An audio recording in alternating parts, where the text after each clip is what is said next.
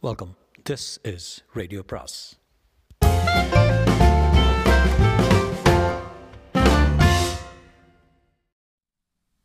சுஜாதாவின் குரு பிரசாதின் கடைசி தினம் பாகம் இரண்டு.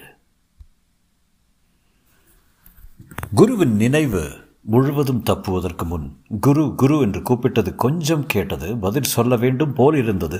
சரஸ்வதி பிரசன்னா என்று சொல்ல நினைத்து இயலாமல் குரு கீழே விழுந்தான். ஸ்ரீனிவாசமூர்த்தி டாமினிக் இருவரும் அவனை பிடித்தார்கள். ஒருவன் கால் ஒருவன் தலை ஒருவன் கக்ஷம் என்று அசிங்கமாக தூக்கினார்கள். அவனவன் யோசனைகள் சொல்ல ஆரம்பித்து விட்டான். ஒருவன் முகத்தில் தண்ணீர் அடி என்றான் ஒருவன் உட்காரவை என்றான். செக்ஷனிலிருந்து தொழிற்சாலையின் டிஸ்பென்சரி கூப்பிடும் தூரம் இருந்தது. டிஸ்பென்சரிக்கு ஒருத்தன் டெலிஃபோன் மூலமாக பேசி இவ்வாறு விவரம் சொன்னார்கள். யார்? கங்கப்பாவா? ஆமாம் நமஸ்காரம். ஆரோக்கியமாக இருக்கீங்களா? நமஸ்காரம். என்ன வேணும்? இங்கே ஒரு ஆள் மயக்கம் போட்டு விழுந்துட்டான். இங்கே என்ன இங்கே? மெஷின் ஷாப்புக்கு பக்கத்தில் மூ மூணு ரெண்டு கட்டத்தில். மயக்கமா? ஆமாம் அப்போ ஒன்று செய்யுங்க.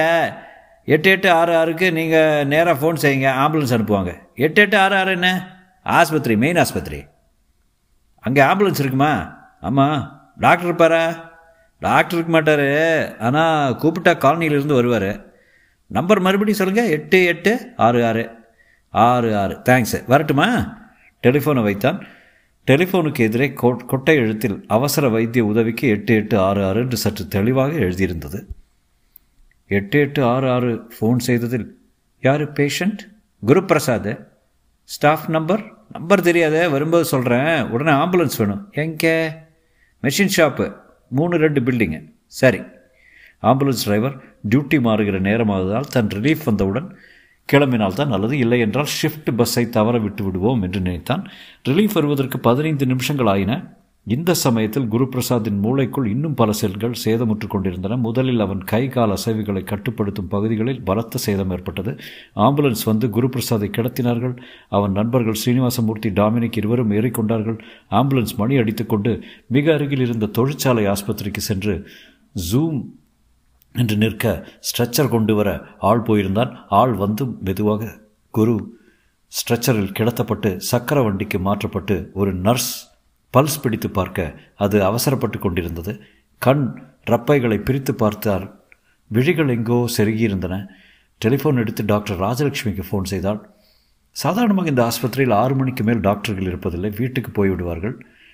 டியூட்டி டாக்டர் வீட்டுக்கு போகலாம். வேறு எங்கும் செல்லக்கூடாது. இந்த மாதிரி எமர்ஜென்சி என்று ஏதாவது வந்தால் உடனே வர தயாராக இருக்க வேண்டும். இன்று டாக்டர் ராஜலக்ஷ்மி முறை. ராஜ ராஜலக்ஷ்மிக்கு ஐம்பது வயது இருக்கும். இரண்டு பெண்கள். இருபது வருஷம் சர்வீஸ். கணவரால் கைவிடப்பட்டவள். அந்த காலத்தில் காதல் எல்லாம் செய்து ஜாதி போ ஜாதி விட்டு ஜாதி கல்யாணம் செய்து உற்றார் உறவினர் எல்லாற்றையும் விட்டு ஓடி வந்து உடனே உடனே பிள்ளை பெற்று மயிரெல்லாம் கொட்டி போய் உடம்பு ஊதி போய் ஏறக்குறைய ஒரு பீப்பாய் அளவுக்கு பெருத்த போது கணவன் வேலைக்காரியை வைத்து கொண்டிருந்தான் என்பது தெரிய வந்தது. அதுவும் எப்படி அவர்கள் திருமண வருஷாந்திர தினத்தின் போது குழந்தைகளுடன் கடைக்கு கிளம்ப பர்ஸை விட்டுவிட்டு போனதில் வீட்டுக்கு சட்டென்று திரும்ப அவர்கள் பெட்ரூமில் அவர்கள் படுக்கையில் வேலைக்காரி மல்லாக்கப்படுத்திருக்க அவசர அவசரமாக ஒரு டபிள்யூ இன்ஜின் போல இயங்கிக் கொண்டிருந்தான். இதை பார்த்த அருவருப்பு ராஜலட்சுமியின் மிச்ச வாழ்க்கையை ஸ்திரமாக காயப்படுத்திவிட்டது. அந்த காயம் ஆறவே இல்லை. நினைத்து கொண்டால் ரத்தம் வடியும்.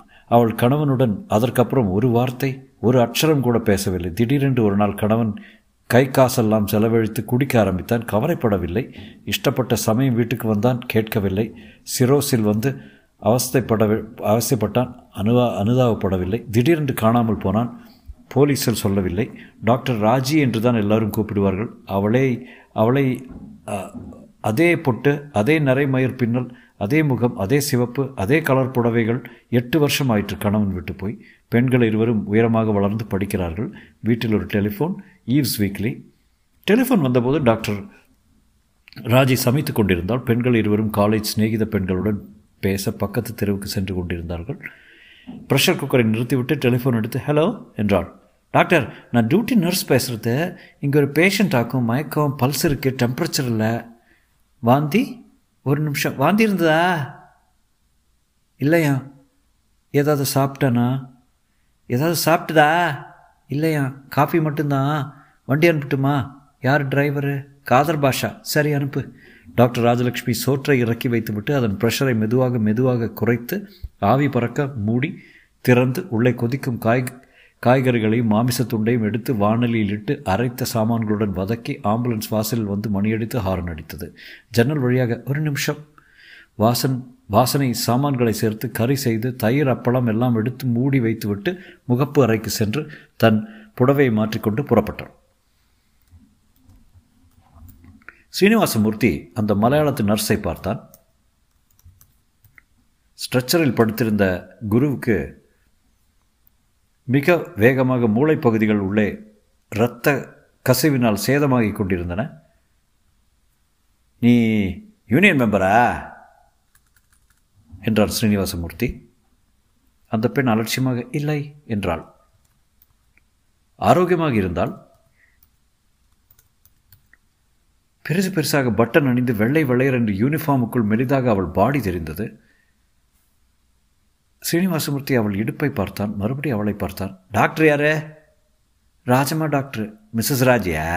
ஆமாம் சாரி தான் ஸ்ரீனிவாசமூர்த்தி கடிகாரத்தை பார்த்தான். ஸ்ரீனிவாசமூர்த்தி ஒரு தடவை டாக்டர் ராஜியுடன் சண்டை போட்டிருக்கிறான்.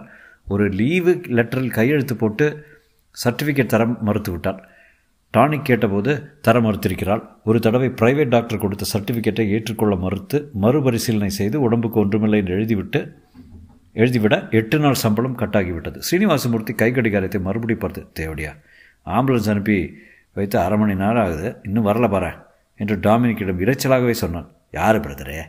அதான் டாக்டர் ராஜி. இவளுக்கெல்லாம் சம்பளம் கொடுத்து வச்சுருக்கான். ஒழிச்சு கட்டணும் பாடுவாவே நர்ஸ் இதை கேட்காதவள் போல பெரிய நோட்டு பக்கத்தில் எழுதி கொண்டிருந்தால் டாக்டர் ராஜலட்சுமி ஆம்புலன்ஸை அடுத்த தெரு வழியாக போகச் சொன்னால் அவள் பெண்கள் இருவரும் பாப்பிசை தட்டுகள் கேட்டுக்கொண்டிருந்த வீட்டில் நிறுத்தி இறங்கிக் கொண்டு உள்ளே சென்று திடும் திடும் சப்தத்தின் இடையில் கதவை தட்டி அவர்கள் திறந்து அந்த பெண்களிடம் வீட்டு சாவியை கொடுத்துவிட்டு வர ஐந்து நிமிஷமாயிற்று.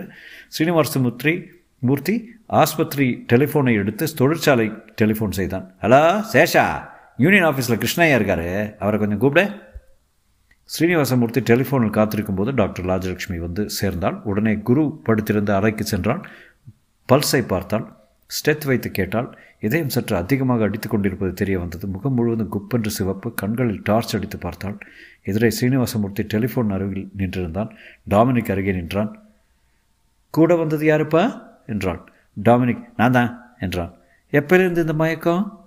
ஈவினிங் காஃபி சாப்பிட்ற வரைக்கும் சரியாக சிரித்து பேசிகிட்டு இருந்தான் சாப்பிட்ட அப்புறம் ஒரு மாதிரி ஆயிட்டான். ஒரு அரை மணியாக அரை மணியாக மயக்கம். ராஜலக்ஷ்மி சக்கரம் வைத்த திரையை அமைத்து குருபிரசாத்துடன் சற்று நேரம் தனியாக இருந்தாள். அவள் அனுபவத்தில் கண்ட மூன்று மயக்க கேஸ்கள் ஃபுட் பாய்சனிங் கேஸ்கள். இப்போது கூட காஃபி சாப்பிட பின் தான் ஏற்பட்டிருக்கிறது என்கிறார்கள். அவளே கேன்டீன் காஃபியில் என்னென்னவோ எண்ணெய் திரவங்கள் வழிவதை பார்த்திருக்கிறாள். எதற்கும் டாக்டர் ராமனிடம் கேட்டுவிடலாம். ஒருத்தருக்கு ரெண்டு பேர் பார்த்தால் நல்லதல்லவா? டெலிஃபோனில் ஸ்ரீனிவாசமூர்த்தி கிருஷ்ணய்யாவுக்காக காத்திருந்தான். யாருப்பா நீ? ஸ்டாஃபு என்றான் முறைப்பாக. ஆஸ்பத்திரியா? இல்லை ஃபேக்ட்ரி அப்போ ஏன் டெலிஃபோன் அடைச்சிக்கிட்டு நிற்கிற ஆபத்கால டெலிஃபோனு. உன் வீட்டு கதையெல்லாம் பேச இல்லை கூட? என்று அவனிடமிருந்து டெலிஃபோனை அவசரமாக பிடிக்கி டாக்டர் ராமனுக்கு டெலிஃபோன் செய்தார் டாக்டர் ராமன் வேலை கெட்ட வேளையில் மனைவியுடன் படுத்திருந்தார். டெலிஃபோன் மணி எடுக்க பாதியில் படுக்கையிலிருந்து எழுந்தார். மனைவி முனகினாள். Hello doctor Raman? Doctor Rajalakshmi here yes ஒரு கேஸு. உங்களை கன்சல்ட் பண்ண முடிய பண்ணணும். வர முடியுமா? நான் டியூட்டியில் இல்லையா. இல்லை நான் தான் டியூட்டியில் இருந்தாலும் ஒரு செகண்ட் ஒப்பீனியனுக்கு வர முடியுமா? என்ன கேஸு சொல்லுங்கள் ஃபுட் பாய்சனிங்னு நினைக்கிறேன். பேஷண்ட் மயக்கத்தில் இருக்கான். பல்ஸ் இருக்கா? இருக்கு. வாங்களேன் என்றாள் மனைவி. ஃபுட் பாய்சனிங்னா பேசாமல் இஎஸ்ஐ ஆஸ்பத்திரிக்கு அனுப்பிடுங்க டாக்டர் ஒர்க்கர் தானே? ஆமாம் இது பாய்சனிங்குன்னு உடனே சொல்ல முடியல. சிம்டம்ஸ் பார்த்தா பாய்சனிங் கேஸ்ன்னு தான் சொல்லணும். இஎஸ்ஐக்கு அனுப்பிடுங்க. நம்ம ஆஸ்பத்திரியில் வசதி போகாது ஆம்புலன்ஸ் இருக்குதுல்ல இருக்குது. அனுப்பிடுங்க. டாக்டர் ராமன் டெலிஃபோனை வைத்துவிட்டு தொடர்ந்தார். ராஜி டெலிஃபோனை வைக்கும்போது ஸ்ரீனிவாசமூர்த்தி தன்னை வெறுப்புடன் பார்த்து கொண்டிருப்பது தெரிந்தது. மறுபடி குரு பிரசாத்திடம் சென்று ஸ்டெதாஸ்கோப் வைத்து பார்த்தாள். ஹிருதயம் அடித்து கொண்டிருந்தது. நர்ஸ் இஎஸ்ஐ ஃபார்ம் கொடுங்க ஸ்ரீனிவாசமூர்த்தி அருகில் வந்தான். இஎஸ்ஐ என்ற வார்த்தை கேட்டிருக்க வேண்டும். டாக்டரே இவனை அட்மிட் செய்யலையா? இது இஎஸ்ஐக்கு போக வேண்டிய கேஸு. அதுக்குள்ளே இவன் இறந்து போயிட்டா? இந்த பாரு நான் டாக்டரு. எனக்கு தெரியும். எப்போ இவனை அட்மிட் பண்ணணும் எப்போ இஎஸ்ஐ அனுப்பணும்னு. இப்போ எனக்கு முன்னால் நின்று தொந்தரவு செய்யாத. பாச்சா இங்கே வாயா சீனிவாசமூர்த்தி கோபம் கொண்டு ஒர்க்கர்னா இப்படி தான் ட்ரீட் பண்ணுறதா தேவடியா பேசுகிற பேச்சை பாரு என்று வெளியே முணுமுணுத்தான். டாக்டர் ராஜலட்சுமிக்கு அதிக கோபம் வந்தது. மிஸ்டர் உனக்கு கூட பிறந்த அக்கா தங்கச்சி அம்மா யாரும் கிடையாதா? என்றார். எல்லாரும் இருக்கா? கடல் புண்ணியத்தில் உங்ககிட்ட வைத்தியம் செய்துக்க வர்றது வர்றாதனால. டாக்டர் ராஜிக்கு அழுகை வந்தது. கண்ணாடிக்கு பின் கண்களை சிமிட்டி அடக்கி கொண்டாள். என் தலைவிதி உதவாக்கரை கணவன் தெருவில் போகிறவர்களிடமெல்லாம் சொல்பட வேண்டியிருக்கிறது. வயிற்று பிழைப்பு. டியூட்டி டாக்டருக்கு அனுப்பி வைத்திருக்கிற ஃபுட் பாய்சனிங் பேஷண்ட்டை உடனே கவனிக்கவும் என்று அந்த ஃபாரத்தில் கையெழுத்து போட்டு ஆம்புலன்ஸ் டிரைவரை காதர் பாட்சாவை கூப்பிட்டு இந்த ஆளை இஎஸ்ஐக்கு போய் ஓபியில் விட்டுவிடு இந்த சீட்டை கொடுத்துட்டு வந்துடு விட்டுட்டு திரும்பி வந்துடுறதா? ஆமாம் ஆகிற நானும் வர்றேன் என்று ஸ்ரீனிவாசமூர்த்தி ஆம்புலன்ஸில் ஏறிக்கொண்டான். குருபிரசாத் வண்டியில் ஏற்பட் ஏற்றப்பட்டான். இப்போது அவன் மூளைக்குள் உற்சாகமாக ரத்தம் கசிந்து கொண்டிருந்தது. மேன்மேலும் பற்பல சுவாதீனங்களை ஒவ்வொன்றாக நினைவின்றியே இழந்து கொண்டிருந்தான். டாக்டர் ராஜி ஆம்புலன்ஸின் முன் சீட்டில் உட்கார்ந்து கொண்டாள். போகிற வழியில் தன்னை விட்டு வீட்டு வாசலில் டிராப் செய்து விட போக செய்தால் சீனிவாசமூர்த்தி சீறினான். என்ன திமிர் பாடுறா அவளுக்கு? ஆள் சாவறான். வீட்டுக்கு நடந்து போன என்ன? தேஞ்சு போயிடுவாளா? இந்த கிளவிய வழியில் கற்பழிச்சிடுவான்னு பயமா? ஆம்புலன்ஸ் மெதுவாக நகர்ந்தது. ஃபேக்டரியை விட்டு ஒரு மைல் மைலில் ரயில்வே கேட் அவர்களும் அவர்கள் வரும் சமயத்தில் தான் பூட்டப்பட்டது. சே அந்த டாக்டர் வீட்டுக்கு மட்டும் போகாமல் இருந்தால் கேட்டில் தப்பிச்சிருக்கலாம் என்று அழுத்து கொண்டான். இதையெல்லாம் கேட்காமல் குருபிரசாத் கண்மூடி ஆழமான மயக்கத்தில் படுத்திருந்தான். இஎஸ்ஐ ஆஸ்பத்திரி கேஷுவாலிட்டி பகுதியில் வண்டியை நிறுத்தி சீட்டை எடுத்துக்கொண்டு டிரைவர் உள்ளே சென்று காக்கி சட்டை ஆசாமியுடன் காட்டினான். உடன் ஸ்ரீனிவாசமூர்த்தியும் வந்தான். அங்கே டியூட்டியில் இருந்த டாக்டரிடம் அந்த சீட்டு காண்பிக்கப்பட்டது. அவன் ஒரு பெண் டாக்டரிடம் சுவாரஸ்யமாக பேசிக் கொண்டிருந்தவன் இதை பார்த்துவிட்டு பாய்சனிங் கேஸை? நாங்கள் எடுக்க மாட்டோம்ப்பா. விக்டோரியா ஆஸ்பத்திரிக்கு போகணும் என்றார் சார் பாய்சனிங் இல்லை. இது ஃபுட் பாய்சனிங்க என்றான் ஸ்ரீனிவாசமூர்த்தி. அது சரி. ஆனால் எல்லா பாய்சனிங்க்கும் போலீஸ் கேஸ் இருக்கும். இஎஸ்ஐயில் தொட மாட்டோம். அப்போ இந்த ஆளை அட்மிட் பண்ண மாட்டிங்களா? பாசிட்டிவ்லி நாட் எங்கள் ரூல் அப்படி. நீங்கள்லாம் மனுஷங்களாயா? ஏய் நீ தப்பான ஆஸ்பத்திரிக்கு வந்துட்டு எம்எல்ஏ பாயிறியா? நேராக விக்டோரியா ஆஸ்பத்திரிக்கு போயிருக்கணும். அவங்க சார் சார் அனுப்பிச்சாங்க. யார்? ஃபேக்ட்ரி டாக்டரு உங்கள் ஃபேக்ட்ரி டாக்டருக்கு புத்தி வேண்டாம். பாய்சனிங் கேஸை இஎஸ்ஐக்கு அனுப்புறதா? இப்போ ஒன்றும் ஆயில்லை. நேராக விக்டோரியா ஆஸ்பத்திரிக்கு போனால் உடனே கவனிப்பாங்க. போயிட்டு வாங்க. டாக்டர் எழுந்து உள்ளே போனார். அந்த கண்ணாடிக்கார லேடி டாக்டரும் சற்று நேரம் கழித்து உள்ளே சென்றார் ஸ்ரீனிவாசமூர்த்தி வெளியே வந்தான். எங்க? என்றான் டிரைவர். விக்டோரியா ஆஸ்பத்திரிக்கு தான். வேற எங்க? பர்மிஷன் இல்லை எனக்கு. டாக்டர் இஎஸ்ஐ வரைக்கும் தான் கொண்டு போக சொல்லியிருக்காரு. இங்கே எடுத்துக்க மாட்டேங்கிறாப்பா. பின்ன திரும்பி ஃபேக்ட்ரிக்கு போயிடணும். அதான் எனக்கு ரூல்ஸு இந்த ஐயோ ஆளை பார்த்தியா? எப்படி மயக்கத்தில் இருக்கான்? நான் இந்த ஆள் இல்லை. இந்த மாதிரி நூறு ஆள் பார்த்துருக்கேன். ஆம்புலன்ஸ் ஓட்டி ஓட்டி பேஜாராயிடுச்சு. எனக்கு டியூட்டி கிளியராக கொடுத்துருக்காங்க. இஎஸ்ஐனா இஎஸ்ஐ தான். யோ இப்போ ஹாஸ்பிட்டல் அழைச்சி போகிறியா இல்லையா? உன்னை வேலையை போக வைக்கணுமா? நீயா? உங்கள் தாத்தா வந்தாலும் முடியாது லவடா. என்னடா சொன்ன நீ? லவுடான்னு. நீ லவுடா இல்லாமல் வேற யார்? பெரிய லவுடா. நீ தாண்டா லவுடா. என்று அவன் காலை பிடி காலரை பிடித்தான். ஆக்ரோஷமுள்ள முஸ்லீம் காதர் பாச்சா சண்டை வந்தால் விடமாட்டான். ஸ்ரீனிவாசமூர்த்தியை தரதரவென்று ஆஸ்பத்திரி வாசல் ரோடுக்கு இழுத்து வந்து பளிர் பளிர் என்று அடித்து விட்டான். ஸ்ரீனிவாசமூர்த்தி திருப்பி வீசின வீசெல்லாம் காற்றில் தான் பட்டது. சில பேர் இருட்டில் விலக்கி விட்டார்கள். சில பேர் பார்த்து கொண்டிருந்தார்கள். குரு பிரசாத்துக்கு அப்போது வெறும் இதய துடிப்பும் மூச்சும் மட்டும்தான் பாக்கியிருந்தன ஸ்ரீனிவாசமூர்த்தி இருடா உனக்கு மானம் இருந்தா இரு வர்றேன் வந்துடுறேன் என்று ராஜாஜி நகரில் இருந்த நண்பனை தேடி ஓடினான். டிரைவர் ஆம்புலன்ஸை கிளப்பி மறுபடி ஃபேக்டரிக்கு திருப்பினான். டியூட்டினா டியூட்டி தான். விக்டோரியா போகிறதுக்கு எழுதி கொடு போகிறேன் சரியாக இன்ஸ்ட்ரக்ஷன் கொடு போகிறேன் என்று பேசிக்கொண்டே வந்ததை ஆம்புலன்ஸில் பின்பகுதியில் ஆடிக்கொண்டே வந்திருந்த குரு பிரசாத் கேட்டிருக்கவில்லை. ஆஸ்பத்திரிக்கு திரும்பியதும் நர்ஸ் என்ன விட்டாச்சா? என்றாள் தூக்க கலக்கத்துடன். இல்லை இஎஸ்ஐயில் எடுத்துக்க மாட்டாங்களாம். விக்டோரியா போக சொன்னாங்க. விக்டோரியா போகிறது எனக்கு அப்படி ஒருத்தரும் சொல்லலையே.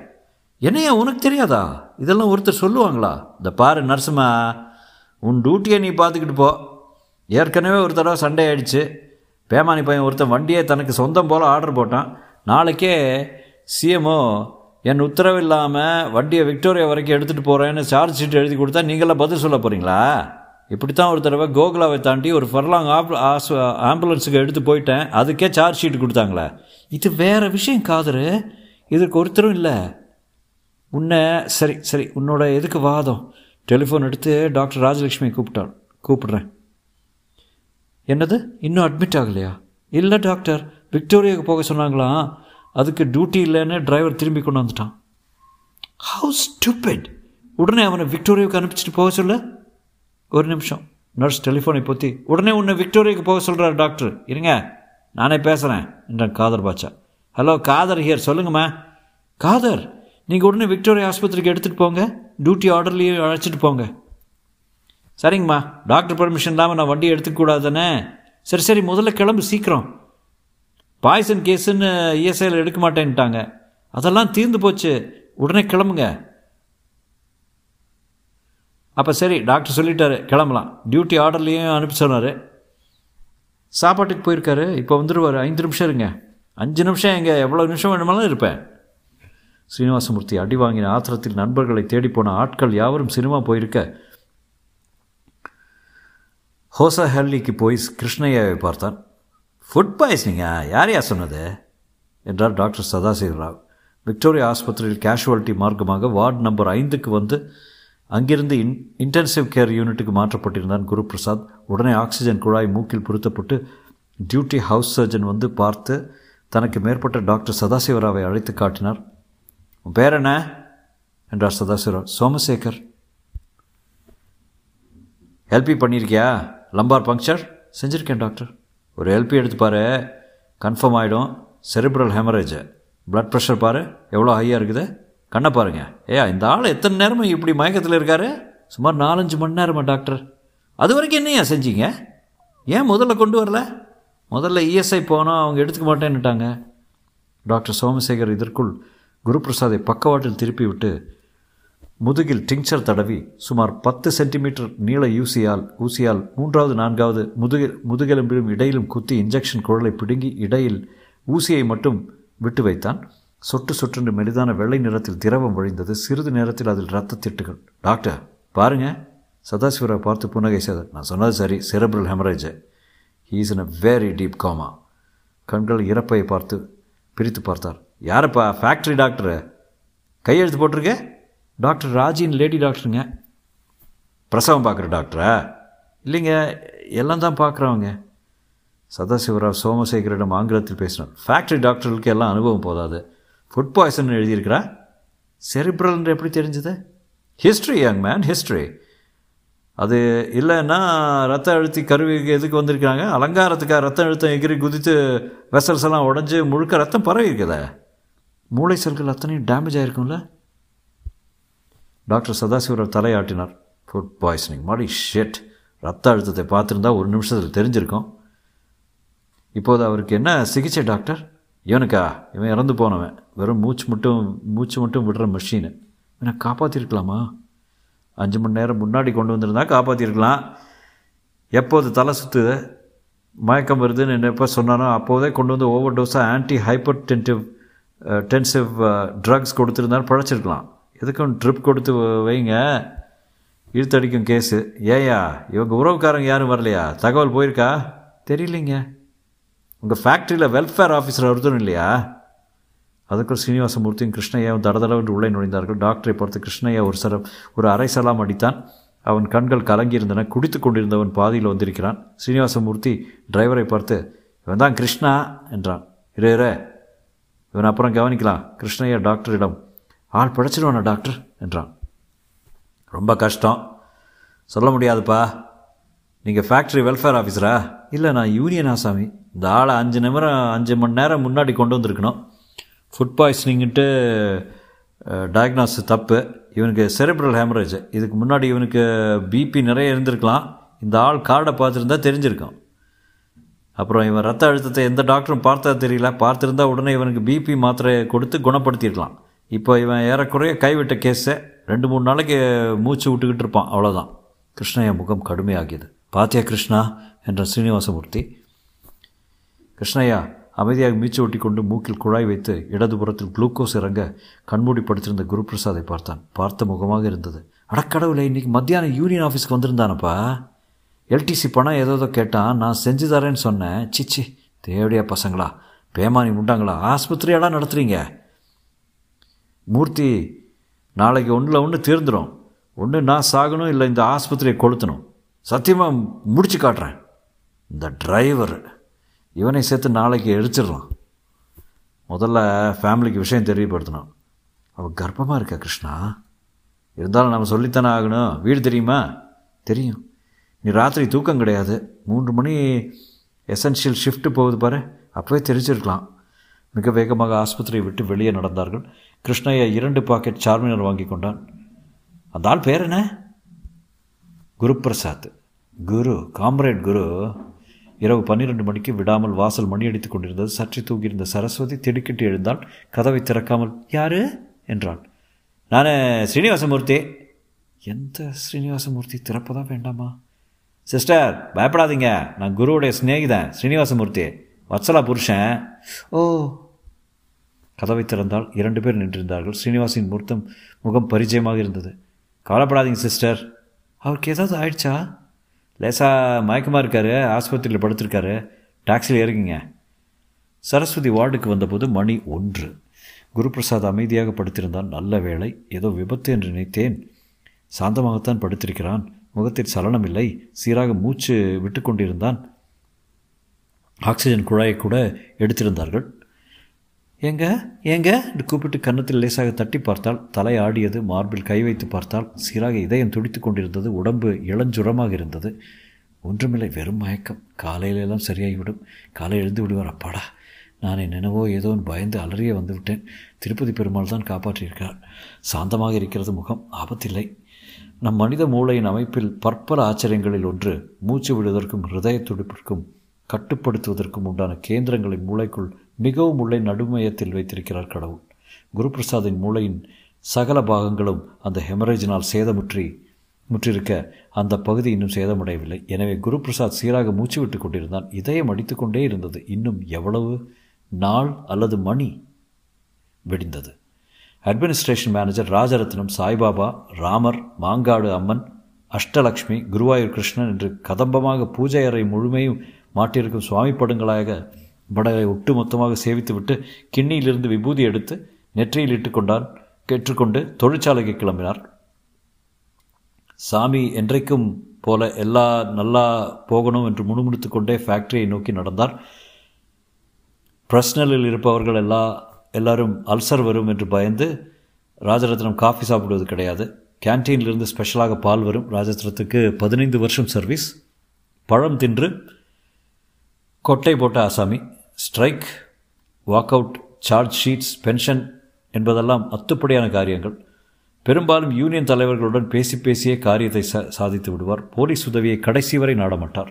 ராஜரத்னம் தொழிற்சாலை ஹாலில் நுழையும் போதே ஏதோ தப்பாக நிகழ்ந்து விட்டது என்று உணர்ந்து கொண்டார். இந்த சமயத்துக்கு தொழிலாளிகள் எல்லாம் தத்தம் வீட்டில் இருக்க வேண்டும். பதிலாக வெளியே முடிச்சு முடிச்சாக பேசி கொண்டிருக்கிறார்கள். செக்யூரிட்டி ஆஃபீஸர் அவரிடம் வந்து சார் நீங்கள் பின்பக்கமாக ஆஃபீஸுக்கு வந்தால் நல்லது. என்றான். அதற்குள் மற்றவர்கள் அவரை பார்த்த உடனே கோஷம் we want justice we want justice என்று வெடித்தது. சட்டென்று ராஜரத்னம் ரிஜிஸ்டர் செக்ஷனில் நுழைந்தவர் நாற்காலை கடந்து உள்பாதை வழியாக மாடிப்படியை அடைந்து தன் அறைக்குள் சென்றார். கூட்டத்தை பார்த்ததுமே கல்லடி விழும் என்று தெரிந்துவிட்டது வெளியே ஆரவாரம் பெருகியது. ராஜரத்னம் தன் அறையின் உள்பக்கம் தாழிட்டு கொண்டு ஜன்னல்களை மூடிக்கொண்டார். உட்கார்ந்த உடனே இன்டர்னல் டெலிஃபோன் பஸ்ஸர் ஒழித்தது அவருடைய personal assistant sir union leader உங்களை பார்க்கணுங்கிறான். எந்த யூனியன் ரெண்டு யூனியனுமா சரிதான். கூட்டு சேர்ந்துட்டாங்களா? பத்து நிமிஷம் ஆகுன்னு சொல்ல. முதல்ல செக்யூரிட்டி ஆஃபீஸரை டெலிஃபோனில் கூப்பிட்றேன் உடனே சந்திக்க மறந்தது. வெளியே இன்னும் கோஷத்தை அதிகரித்தது. கிருஷ்ணய்யா ஷாப்புகளுக்கு இடையில் வெட்ட வேளையில் ஒரு ஸ்டூல் போட்டு அதன் மேல் நின்று கொண்டு நண்பர்களே நம் இனிய நண்பர் நம் சக காம்ரேட் நம் ரத்தத்தின் ரத்தம் குரு பிரசாத் என்பவனை நேற்று இந்த தொழிற்சாலையைச் சேர்ந்த ஆஸ்பத்திரியில் நடத்திய விதத்தை நீங்கள் தெரிந்து கொண்டால் உங்கள் ரத்தம் கொதிக்கும். டாக்டர் வந்து தப்பாக ஃபுட் பாய்சனிங் என்று சொல்லி இஎஸ்ஐ ஆஸ்பத்திரிக்கு அனுப்புகிறாள். காம்ரேட்ஸ் ஆம்புலன்ஸ் கிளம்புவதற்கு முன் இந்த டாக்டர் என்ன செய்தாள் காம்ரேட் குரு மயக்கமாக காம்ரேட் குரு மயக்கமாக ஊருக்கு உயிருக்கு உசலாடி கொண்டிருக்கையில் இந்த லிப்ஸ்டிக் தேவி கேட்டு டாக்டர் ஆம்புலன்ஸை வீட்டுக்கு எடுத்து சென்று இறங்கின பிற்பாடுதான் அனுப்புகிறாள். இஎஸ்ஐயில் நடந்தது என்ன? உங்கள் சக தொழிலாளிக்கு அங்கு அளிக்கப்பட்ட மரியாதை என்ன? கிருஷ்ணய்யா கை காலை ஆட்டி உரத்த குரல் பேசிக்கொண்டிருந்தான் மெதுவாக தொழிலாளர்கள் ஒவ்வொருவராக வெளியே வந்து அவன் சொல்வதை கவனித்தார்கள். குருபிரசாத் யாரியா மெஷின் ஷாப்பு அசம்பிளியில் இருக்கான்ப்பா. சிவந்த பையன். கண்ணு கூட சித்தமாக சித்தமாக ஒரு கண்ணாக இருக்கும். சீனிவாசமூர்த்தி பின்னாடியே போவானே. போயிட்டானா? அப்படி தான் சொல்லிக்கிறாங்க. அந்த ஆஸ்பத்திரிக்காரன் கை வச்சா சாவடிச்சு தான் மறுகாரியம் போயிருப்பானுங்க. பெஞ்சாதி நிறைமாத கர்ப்பிணியாம்ப்பா. பாவம். போன வருஷம்தான் கல்யாணம் ஆச்சான். முதல் குழந்தையான் சீனிவாசமூர்த்தியும் மற்றும் ஏட்டு சகாக்களும் கோஷ்டியாக ஏக்கரா கணக்கில் விருந்திருந்த அந்த தொழிற்சாலையின் ஒவ்வொரு பகுதிக்கும் சென்று தொழிலாளர்களை வெளியே வருமாறு அதட்டினார்கள். ஆஸ்பத்திரியில் ஒரு ஆள் செத்து போயிட்டு இருக்கான். தப்பு மருந்து கொடுத்து என்று சொல்லி வேலை என்னையா வேலை? வெளியே வாங்க. மெல்ல மெல்ல ராஜரத்னின் ஆஃபீஸ் வாயிலில் கூட்டம் பெருகி கொண்டிருந்தது. ராஜரத்னத்தின் டெலிஃபோன் விடாமல் அடித்து கொண்டிருந்தது. ஹெட் ஆஃபீஸ்லேருந்து டைரக்டர் ஃபோன் செய்தேன் என்னையா எல்லா தொழிலாளர்களும் வெளியே வந்து கலாட்டா பண்ணுறாங்களாமே ஆமாம் சார் ஒரு ஒர்க்கரை ஹாஸ்பிட்டலேருந்து அட்மிட் பண்ணதில் கொஞ்சம் சிக்கல் நேர்ந்து போச்சுன்னு கலாட்டா பண்ணுறாங்க சார் இதுக்கா இவ்வளோ ஆர்ப்பாட்டம்? ஒர்க்கர் பேர் என்ன? குருபிரசாத் சார் அசம்பிளியில் ஒரு மெக்கானிக்கு நம்ம ஃபேக்ட்ரி ஆஸ்பத்திரியா? இல்லை சார் விக்டோரியா? அதுக்கு நாம் என்ன செய்ய முடியும்?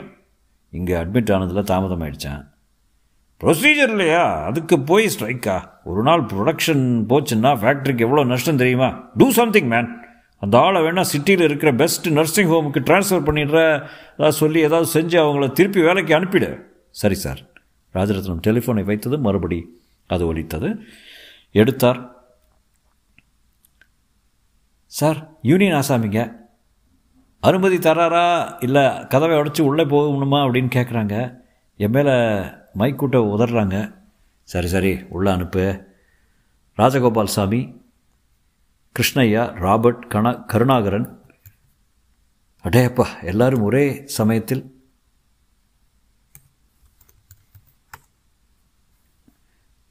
ராஜரத்னம் கடைசியில் முருகனை நினைத்து கொண்டார். ராஜகோபால் மிகவும் உரைப்பான மிருகம் போன்ற ஆசாமி. பயங்கரமான மீசை தாட்டியான உடம்பு வாகு. மேஜை மேல் ஒரு காகிதத்தை பட்டென்று அடித்தார் போல் வைத்தான். விஷயம் தெரியுமில்ல?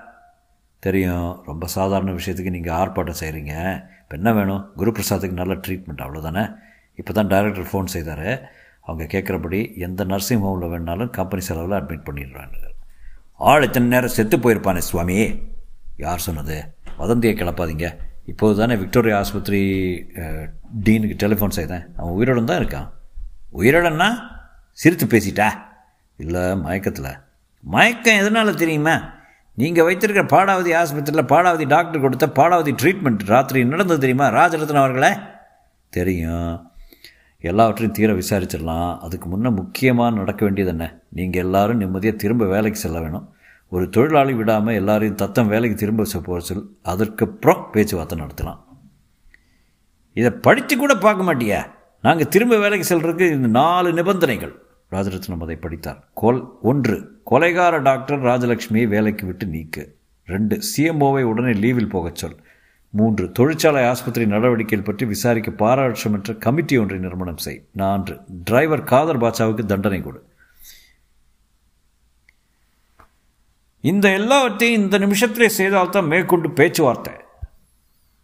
முதல்ல நீங்கள் வேலைக்கு திரும்பி போகணும். அப்புறம் தான் நான் இந்த கடிதத்தையே பார்ப்பேன் என்றான் ராஜரத்னம். முடியாது. சரி அப்படின்னா வெளியே வந்த எல்லாருக்கும் அரை நாள் சம்பளத்தை கட் பண்ணுவோம். ராஜகோபால் சிரித்தான். என்ன? ஐந்தாவது கண்டிஷன் போட வேணும். ராஜரத்னம் நீ ரெசிக்னேஷன் கொடுக்க வேணும். என்ன? எவ்வளோ கண்டிஷன் வேணாலும் போடுங்க. வாங்கப்பா ஆளு கல்ச்சுவரு என்று அவர்கள் வெளியே சென்றார்கள். ராஜரத்னத்துக்கு வியர்த்திருந்தது. முதலில் எடுத்த உடனே விட்டு கொடுக்கக்கூடாது இதே வழக்கமாகிவிடும். ஸ்டூப்பிட் லேடி ஒரு சின்ன காரியத்தினால எவ்வளவு சங்கடம். டெலிஃபோன் அடிக்க மறுபடி டைரக்டர் என்ன? வேலைக்கு திரும்பி போனாங்களா? இல்லை சார் என்னென்னவோ கேட்குறாங்க பிடிவாதமாக இருக்காங்க. போலீஸ் சொல்லியிருக்கிறாயா? சொன்னேன். வர்ற நேரம் தான் ஆனால் நிலமை கொஞ்சம் டென்ஸ் தான். என்ன கேட்குறாங்க அந்த லேடி டாக்டரை டிஸ்மிஸ் செய்து சிஎம்ஓ லீவில் போகணும் அப்புறம் விசாரணை குழு அழிக்க வேண்டும். லேடி டாக்டரை சஸ்பெண்ட் செய்திடலாம். சொல்லி பாறேன் கேட்க மாட்டாங்க சார். இன்னும் அரை மணி அரை மணிக்குள்ளே அவர்கள் வேலைக்கு திரும்பலைன்னா எனக்கு டெலிஃபோன் செய். சரி சார். ராஜரத்னம் ஜன்னலுக்கு வெளியே பார்த்தார். ராஜகோபால் கிருஷ்ணய்யா அத்தனை பேரும் பால்கனியில் நின்று கொண்டிருக்க கீழே ஏறக்குறைய ஐயாயிரம் தொழிலாளர்கள் நின்று கொண்டு ஆவலுடன் ஆர்ப்பாட்டம் செய்து கொண்டிருந்தார்கள். இந்த மேனேஜ்மெண்ட் அடிவரடி ராஜரத்னம் என்கிற தேவையாம நம்ம சம்பளத்தை கட் பண்ண போகிறான் சொல்லுங்க உங்களுக்கு சம்பளம் வேணுமா? காம்ரேட் குரு பிரசாத் உயிர் வேணுமா? உயிர் உயிர் என்றது ஐயாயிரம் குரல்கள். நமக்கு பைசா தேவையா? இல்லை இல்லை. நடங்க ஆஸ்பத்திரிக்கு முதல்ல அதை எரிக்கலாம். கிளுங் என்று சத்தம் கேட்டு திடுக்கிட்டார் ராஜரத்னம். ஒரு செருப்பு செய்குறியாக ஜன்னல் மேல் அடித்தது. கண்ணாடி சிதறியது. அதன் பின் வந்த செருப்புகள் அவ்வளவும் வராந்தாவில் சிதறின. ராஜரத்னம் அந்த கூட்டம் ஆஸ்பத்திரியை நோக்கி ஒரு மிகப்பெரிய தேர் போல நகர்வதை பார்த்து உடல் சிலிர்த்தார். செக்யூரிட்டி ஆஃபீஸருக்கு ஃபோன் செய்தார். போலீஸ் சொல்லிட்டாங்களா? சொல்லிட்டேன் சார். வர நேரம் தான் முன்னாலே ஃபோன் செய்திருக்க வேண்டிய நாகராஜ் இப்போ போலீஸ் வராந்தால வராதனால எவ்வளோ நஷ்டம் ஏற்பட போகுது தெரியுமா? எல்லோரும் ஆஸ்பத்திரிக்கு போகிறாங்க சார். போலீஸ் வர்றதுக்குள்ளே ஆஸ்பத்திரியை தூள் தூளாக உடச்சிருவாங்க. அந்த ஆள் செத்து போயிட்டானா? யார் யா சொன்னது? அதுதான் வதந்தி. முதல்ல அந்த வதந்தியை கொல்லுங்க. அவங்கக்கிட்ட சொல்லுங்கள் அவன் செத்து போகலன்னு. யார் சொல்கிறதுங்க அப்புறம் ஃபேக்ட்ரிக்குள்ளேயும் நிறைய டேமேஜ் செஞ்சுருக்காங்க. மோல்டிங் செஷனில் வேறு நெருப்பு விபத்துன்னு ஃபயர் பிரிகேடு அனுப்பியிருக்கோம். மை காட் ராஜரத்னத்துக்கு உடம்பெல்லாம் பயம் கொப்பளித்தது. நிலைமை மிகவும் மோசமாக போகிறது. இன்னும் போலீஸ் வரவில்லை. கொளுத்த ஆரம்பித்து விட்டார்கள். டெலிஃபோன் அடித்தது. டைரக்டராகத்தான் இருக்க வேண்டும். இன்னையா வேலைக்கு திரும்பி போகிறாங்களா இல்லையா? இன்னும் இல்லை சார்.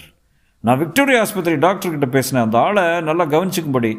இதையும் ஒர்க்கர்ஸ் கிட்ட சொல்லிடு. அவங்க நாம் சொல்கிறத கேட்குற நிலையில் இல்லை சார். எங்கே அவங்கெல்லாம்? எல்லோரும் ஃபேக்ட்ரியை விட்டு வெளிநடப்பு செய்து ஆஸ்பத்திரிக்கு போயிருக்காங்க சார். ஃபேக்ட்ரி காலியா? ஏறக்குறைய. என்னையா ஃபேக்ட்ரி நடத்துகிறீங்க நீங்கள் எதையாவது செஞ்சு அவங்கள திரும்பி வர சொல்லுங்கள் குவிக் சரி சார் வைத்ததும் செக்யூரிட்டி ஆஃபீஸர் ஃபோன் செய்தார். போச்சு சார் ஆஸ்பத்திரியை உடச்சி நொடுக்கிட்டு இருக்காங்க. கிருஷ்ணயாவுக்கு அந்த விஷயம் போதை தந்தது.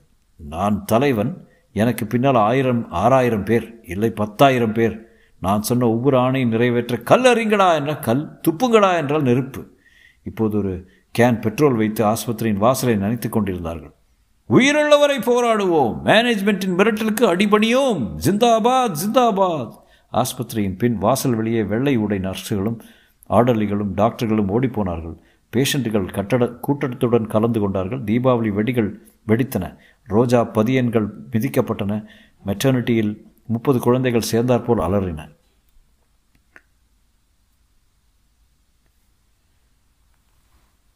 மிஸ்டர் ராஜரத்னம் இதுதான் என் ஏழை தொழிற்சாலைக்குள்ள தீ விபத்து வெளியே ஆஸ்பத்திரியில் கோரமான சேதம் தொழிற்சாலையின் அட்மின் மேனேஜர் என்கிற ரீதியில் இந்த நிலைமையை நீங்கள் தவிர்த்திருக்க வேண்டும். இவ்வளோ தூரத்துக்கு விட்டுருக்கக்கூடாது ஐம் சாரி சார் திடீர்னு இந்த மாதிரி நிலை சொல்லிக்கிட்டு வருமா? என்ன செய்ய சிலைக்க வேண்டுங்கிறீங்க டாக்டர் ராஜலக்ஷ்மி டிஸ்மிஸ் செய்ய வேணுமா? சரி செய்திருங்க. Dismiss her CMO doctor Balagopal லீவில் போகணுமா? போக சொல்லுங்க. அவங்க சொல்லும் எல்லாம் ஒப்புக்கொள்ளுங்க திரும்பி வந்தால் சரி. மன்னிக்கவும் இவ்வளோ கோழைத்தனமாக விட்டு கொடுக்கக்கூடாதுன்னு தோணுது. மடத்தனமாக அறிவு கட்டு பேசாதீங்க. தொழிற்சாலையில் இருக்கும் சாதனங்கள் மதிப்பு எவ்வளோ தெரியுமா? இருபது லட்சம். அந்த ஆளை ஜஸ்ட்ரோக் ஆஸ்பத்திரிக்கு வேணாலும் அனுப்ப தயார்னு சொல்லுங்கள் என்னால் நீ சமாளிக்க முடியாது. போலீஸ் வந்துடுறாங்க. எந்த சமயமும் மிஸ்டர் ராஜரத்னம் நான் சொன்னதை செய்து இன்னும் ஒரு மணி நேரத்துக்குள்ளே ஃபேக்ட்ரியில் அமைதி நிலைமை ஏற்படாவிட்டால் உங்களுடைய சீட்டு கழிக்கப்படும். ஜாக்கிரதை. கடைசி எச்சரிக்கை. இரண்டு லாரி நிறைய ஹெல்மெட் அணிந்த போலீஸ்காரர்கள் ஆஸ்பத்திரி வாசல் வந்து இறங்கினார்கள். கல் எறிந்தவர்களை எல்லாம் பிடுங்கி பிடுங்கி தள்ளிவிட்டார்கள். முட்டியில் லத்தியால் அடித்து நொண்ட வைத்தார்கள். கண்ணீர் புகை ஒரு ரவுண்டு போக உபயோகப்படுத்தினார்கள். ஐந்து நிமிஷத்தில் அந்த இடம் துல்லியமாக காலியாகிவிட்டது. தொழிலாளிகள் யாவரும் கைமேல் கை போர்த்தி கொண்டு சகட்டு மேனிக்கு ஓடினார்கள். வயசு வித்தியாசம் பாராமல் சின்ன பையன்கள் போல ஓடினார்கள். ஆஸ்பத்திரி வாசலில் ஒரே ரத்தத்திட்டு. ராஜரத்னம் பதினோரு மணிக்கு ராஜகோபால் சாமி கிருஷ்ணய்யா ராபர்ட் கருணாகரன் எல்லாவரையும் கூப்பிட்டு ஒரு கடிதம் கொடுத்தார். இன்று காலை நாம் விவாதித்தபடி டாக்டர் ராஜலட்சுமி வேலையிலிருந்து நீக்கப்படுவாள். டாக்டர் பாலகோபால் லீவில் செல்லுமாறு பணிக்கப்பட்டுள்ளார். மூன்று பேர் கொண்ட பாரபட்சம் மற்றும் விசாரணைக்குழு அழைக்கப்பட்டு தொழிற்சாலை ஆஸ்பத்திரி செயல்பாடு அனைத்தையும் ஆராயும் டிரைவர் காதர் உடனடியாக எஸ் எஸ்டாப்ளிஷ்மெண்ட் செக்ஷனுக்கு மாற்றப்படுவார். தொழிலாளர்கள் அனைவரும் உடனே தத்தம் வேலைகளுக்கு திரும்புமாறு ஆணையிடப்படுகிறார்கள். ஒப்பம் ரத்தினம் ஏயோ ஆணையிடப்படுகிறார்கள் என்பதை கேட்டுக்கொள்ளப்படுகிறார்கள் என்று மாற்றுவது பற்றி சற்று நேரம் சர்ச்சை நடந்தது. அப்புறம் காம்ரேட் குரு பிரசாதை தொழிலாளர்கள் ஆஸ்பத்திரியில் போய் பார்க்க ஃபேக்டரி பஸ்கள் ஆறு உடனே தயாராக உடனே ஒப்புக்கொள்ளப்பட்டது அரை நாள் சம்பளம் குறைக்கப்படாது சத்தியம். டாக்டர் ராஜலக்ஷ்மி இன்று அவளுக்கு ஆஃப் தினம். சற்று வேறு விதமாக இருக்கட்டும் என்று பேலஸ் ஆர்ச்சர்டில் இருக்கும் தன் சகோதரி சந்திராவை பார்க்க காலையிலேயே போயிருந்தாள். எனக்கு என்ன சந்திரா? இது நல்ல ஸ்திரமான உத்தியோகம். பிள்ளை தான் அப்பனை கொண்டிருக்கிறான். உபயோகம் இல்லை. பெண்கள் படித்து முன்னுக்கு வந்து விட்டால் இன்னும் எட்டு வருஷத்துக்கு பல்லை கடித்துண்டு கஷ்டமோ நஷ்டமோ இந்த வேலை தொடர்ந்து இருந்து விட்டால் ஒரு வழியாக இருக்கிற கடன்லாம் அடைச்சி கொஞ்சம் முறைஞ்சு சுதாரித்து கொள்வேன் ராஜியே உனக்கு எப்போ ப்ரமோஷன் கிடைக்கும்? அடுத்த டெபுட்டி சீஃப் நீ தானே சொன்னியே. வந்துடும் சீக்கிரம் கிடச்சிரும் என்றாள். தொழிற்சாலை மத்தியானம் அமைதியாகிவிட்டது. எல்லோரும் வேலைக்கு திரும்பி விட்டார்கள். நான்கு யூனியன் தலைவர்களும் அந்த வேலையில் தொழிற்சாலைக்கு அருகே பிரைவேட் காலனியில் இருந்த பாரில் உள்ளே தனி அறையில் சாப்பிட்டு கொண்டிருந்தார்கள். ராஜகோபால் சிரித்தான். மூத்திரம் பேஞ்சிட்டாயா அவன் மூஞ்சியாக பார்க்கணும். பேரஞ்ச மாதிரி. கிருஷ்ணய்யா நாம் கேட்ட ஒவ்வொரு கண்டிஷனுக்கும் ஒத்துக்கிட்டாங்களே ஒரு நாள் ப்ரொடக்ஷன்னா சும்மாவா? ஒர்க்கர்ஸை பார்த்தீங்களா? சொன்ன உடனே பின்னாலே வந்துட்டாங்க. பேசினது யார்? என்றார் கிருஷ்ணய்யா. கிருஷ்ணமூர்த்தி என்ன மறந்துட்டீங்களே? என்றான். என்ன சாப்பிட்ற? விஸ்கி சேர்ஸ் சேர்ஸ் தொழிலாளர் ஒற்றுமைக்காக கிளிங் கிளிங் என்று தமிழர்கள் ஆமோதித்தன. சிக்கன் ஆவி பறக்க உள்ளே வந்தது. அக்கௌண்ட்ஸ் ஆஃபீஸர் ராமகிருஷ்ணன் எல்லாவற்றையும் கூட்டி போட்டார். சரியாக பதினாறு லட்சத்து இருபத்தினாயிரம் இருபதினாயிரம் நஷ்டம். அரை நாள் உற்பத்தி சேதமுற்ற சாதனங்கள் பஸ் செலவு எல்லாவற்றையும் சேர்த்து போட்டதில் டைரக்டருக்கு ஃபோன் செய்தார். Sir Ramakrishnan here the figure is sixteen point two lakhs sir போகிறது இதோடு போச்சே. ராஜரத்னம் பேச்சை கேட்டிருந்தால் ஒரு கோடி ரூபாய் நஷ்டமாயிருக்கும். பிற்பகல் இரண்டு பதினோருக்கு குருபிரசாத் இறந்து போனான். அவன் இதயம் ஃபிப்ரிலேஷன் என்ற புறாவின் சிற புறாவின் சிறகடிப்பு போல வேகமாக அடித்துக்கொள்ள ஆரம்பித்தது. அவன் உடம்பில் இணைந்திருந்த இசிஜி மானிட்டரின் அலாரம் செயல்பட்டு கிங் என்று நீளமாக குரல் கொடுக்க டியூட்டி டாக்டர் வந்து மார்பை பிசைந்து மார்பிலே இன்ஜெக்ஷன் போட்டு தகிடு தத்தம் பண்ணியும் இறந்து போனான். சரஸ்வதி பக்கத்து வாட்டில் ஃப்ளாஸ்கில் வெந்நீர் வாங்க போயிருந்தாள். தொழிற்சாலையில் அதிகாரிகள் சர்வ ஜாக்கிரதையுடன் இருந்தார்கள். ஆஸ்பத்திரி சென்று பார்க்க விரும்பும் தொழிலாளர்களை ஏற்றிச் செல்ல ஆறு பஸ்கள் தயாராக இருந்தன நோட்டீஸ் போர்டில் காம்ரேட் குருவின் மரணத்துக்கு வருந்துகிறோம் என்று பெருசாக லேபிள் எழுதி ஒட்டியிருந்தது. போலீஸ் இரண்டு வண்டிகளில் வாசலில் காத்திருந்தார்கள். ஆறு பஸ்கள் நிறைய தொழிலாளர்கள் ஏறிக்கொண்டார்கள். பஸ்கள் புறப்பட்டன. பாதி பேர் மல்லேஸ்வரத்தில் இறங்கிக் கொண்டார்கள் மீதி பேர் மெஜஸ்டிக்கில் இறங்கிக் கொண்டார்கள் விக்டோரியா ஆஸ்பத்திரியை அடைத்தபோது மொத்தம் ஐந்தாறு பேர் தான் பாக்கியிருந்தார்கள். அவர்கள் ஆஸ்பத்திரி நீண்ட கல் தாழ்வாரங்களில் நடக்கையில் ஒருவன் கேட்டான் அந்த ஆள் பேர் என்ன? யாரு? செத்து மோகன் பிரசாத். இல்லையா? முரளி பிரசாத். இல்லை சத்தியமூர்த்தின்னு யாரை சொன்னாங்கய்யா. ஸ்ரீனிவாசமூர்த்தியை கேட்டால் தெரியும். ஸ்ரீனிவாசமூர்த்தி எங்கே? ஏதோ பேர். நட சீக்கிரம். முற்றும்.